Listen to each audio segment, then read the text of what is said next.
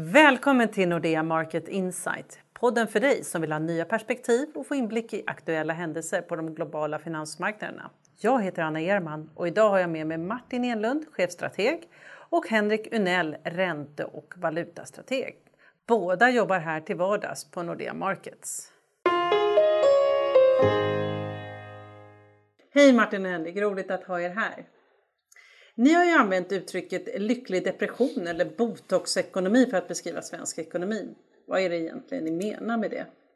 Det jag menar egentligen är att Riksbanken har en krisränta utan att ha en kris att bevaka. Sverige har inga obalanser som många andra länder har.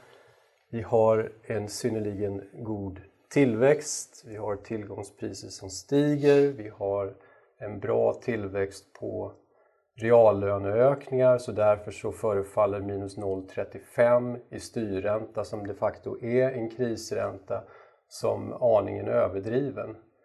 Och med botoxekonomi så är det lite grann så att hushållens växande skuldsättning, det vill säga stigande balans, växande balansräkningar på något sätt skyler de realekonomiska problem som Sverige faktiskt har eftersom i takt med att förmögenheten växer, då fastighetspriser stiger, så resulterar det i en högre konsumtion än vad som annars hade varit fallet.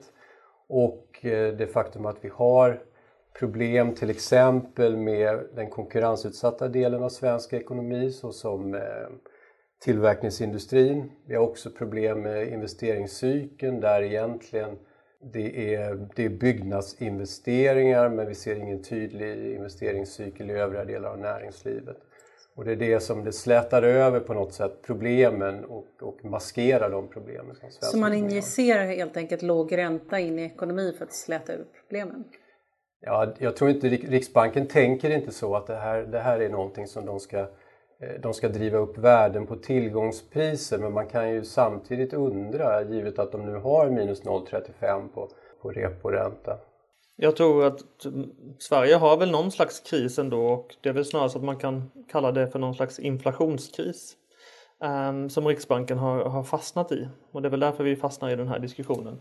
Och just vad gäller Riksbankens syn på tillgångspriser så är det ganska intressant att Riksbanken är ju uttrycker sig oroligt för bostadspriser hela tiden eh, generellt sett och tycker mm. att hushållsbelåningen får inte öka. Och där skjuter de sig själva i foten egentligen. För de vill ju att räntan ger en skjuts till ekonomin samtidigt som de försöker kortsluta den skjuts som räntan normalt sett ger. Vilket är liksom lite intressant. Vad tror du att de gör det för? Ja, de är oroliga för att den här skulduppbyggnaden på sikt kan leda till eh, bekymmer helt enkelt. Eh, historiskt sett om man tittar sig om i världen så finns det ju fall där höga huspriser och hög belåning har lett till tråkig eh, ekonomisk utveckling helt enkelt. Och det här är någonting som, um, som Riksbanken fram till 2013 oroade sig um, mycket för och bidrog till att räntan fram till dess i alla fall var kanske lite högre än den annars skulle ha varit. I alla fall om man lyssnar på Riksbanken själva. Men Martin, men vad är det då som styr Riksbankens beslut tror du? Mm, det, man, det som har styrt deras beslut på sistone, sista två åren ungefär, det är ju en eh, enögd fokus på inflationen och inflationsmålet. Att man ser att arbetsmarknadens parter i allt högre grad eh, har slutat lita på Riksbankens inflationsmål. Och det gillar Riksbanken inte av flera olika skäl. Eh, bland annat för att det riskerar att leda till en förändrad lönebildning i Sverige som skulle göra att vi påminner mer om Belgien. Det vill säga att lönerna åker upp och ner i takt med inflationen och det vill man inte se som akademisk nationalekonom i alla fall. Sen ser det ju också ut som att Fodner, riksbanksguvernör E.O. Svensson har vunnit den diskussionen som fördes i media för ett par år sedan. Han vann ju den jättestort att Riksbankens citat vansinniga högräntepolitik citat leder till förlorade ar arbetstillfällen och 10 000 sånt i Sverige. förlorade arbetstillfällen. 10 000 förlorade arbetstillfällen. Man kunde till och med precisera det.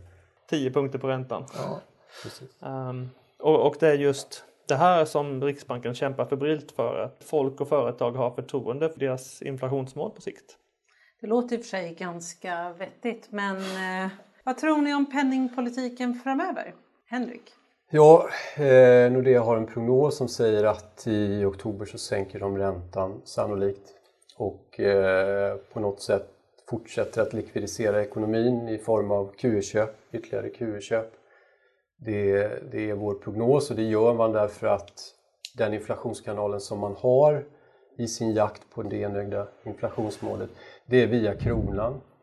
Och eh, kronan vet alla och hans mormor att den är billig i dagsläget. De flesta analyshus anser att Eurosec till exempel ska handla på en lägre nivå än vad den gör idag. Och eftersom Riksbanken nu avstod från att sänka räntan i september så vågar man nog inte chansa på att skicka signalen att det kan varit så att det här var den sista sänkningen som vi genomförde i juli. Så därför är, tror vi att Riksbanken kommer eh, att agera i oktober för att förhindra att den här kronförstärkningen då äger rum där kronan till exempel Eurosec närmar sig mer fundamentala nivåer kring 9 eller därunder. Jag vill gärna tillägga en sak här att på något sätt Riksbankens kamp under 2015 åtminstone har ju kan liknas lite vid, vid en centralbank som kämpar mot gravitationen. Tittar man som runt om i världen så ser man att Bank of Japan trycker pengar, ECB trycker pengar, danskarna har minusränta, schweizarna har minusränta, norrmännen sänker räntan, Australien sänker räntan, hela emerging, emerging markets-blocket devalverar eller underminerar sina valutor.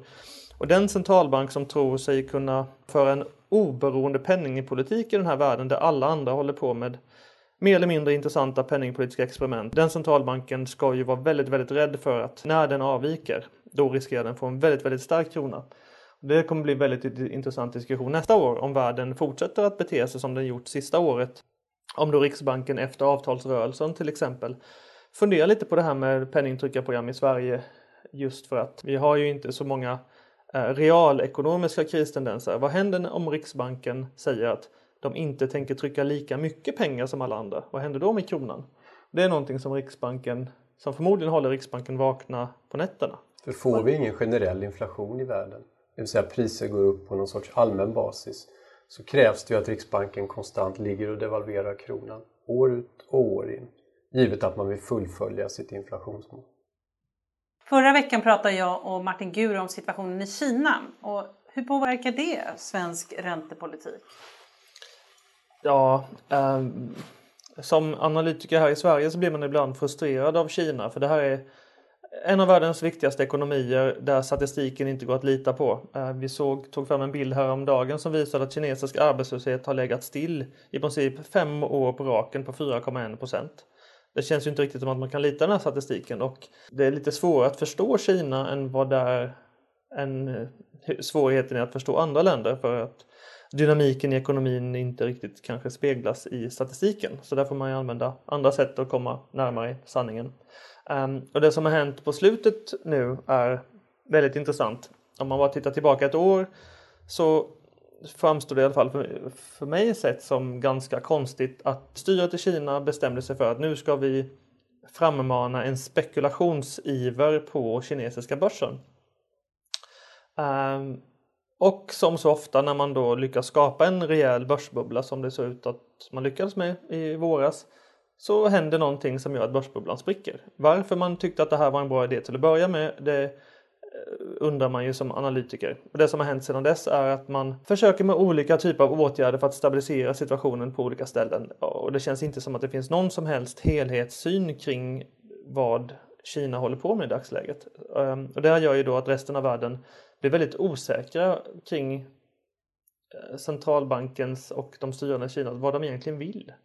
Eh, de har till exempel låtit sin valuta försvagas oväntat nu i augusti och det här gör ju att, att om kineserna låter sin valuta försvagas det betyder ju per automatik att alla andra valutor stärks. Och det där är ju någonting som flera centralbanker inklusive Riksbanken tycker är problematiskt. Att kronan stärks ju om kineserna försvagar sin valuta. Mm. Och för bara för ett par veckor sedan så kunde man se att om man mäter kronans värde på bred front så hade faktiskt yuanen varit en av huvudbidragsfaktorerna som gjorde att kronan var starkare än Riksbanken hade tänkt sig. Så om man nu ser att Kina kanske låter sin valuta tappa ytterligare en 5-10 procent, vilket vissa är inne på att det kommer ske nu nästföljande halvår eller år.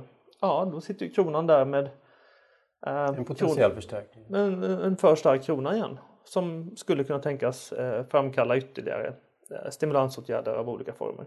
Så det är verkligen en konkurrensdevalveringstid som vi lever i. Alla försöker hitta lite extra tillväxt och lite extra inflation via valutabenet. Eftersom alla har sänkt räntan ner till noll och frustrationen över att vi har för låg tillväxt och har för låg inflation i världen den, den matas ut så att säga via, via valutabenet i dagsläget. Spännande. Så att man kan väl i alla fall säga att vi fortfarande lever i en lycklig depression låter det som. Ja, det kommer vi fortsätta att göra givet att vi får tro Riksbankens inflationsprognos om den realiseras och givet att vi får tro Nordeas tillväxtprognos på svensk ekonomi så kommer vi aldrig ha det så bra som vi har. Tack så himla mycket och vi ses ju om två veckor igen. Mm, tack! Tack! För dig som vill veta mer går det bra att besöka nordea.se markets. Där kan du få mer information och prenumerera på våra nyhetsbrev.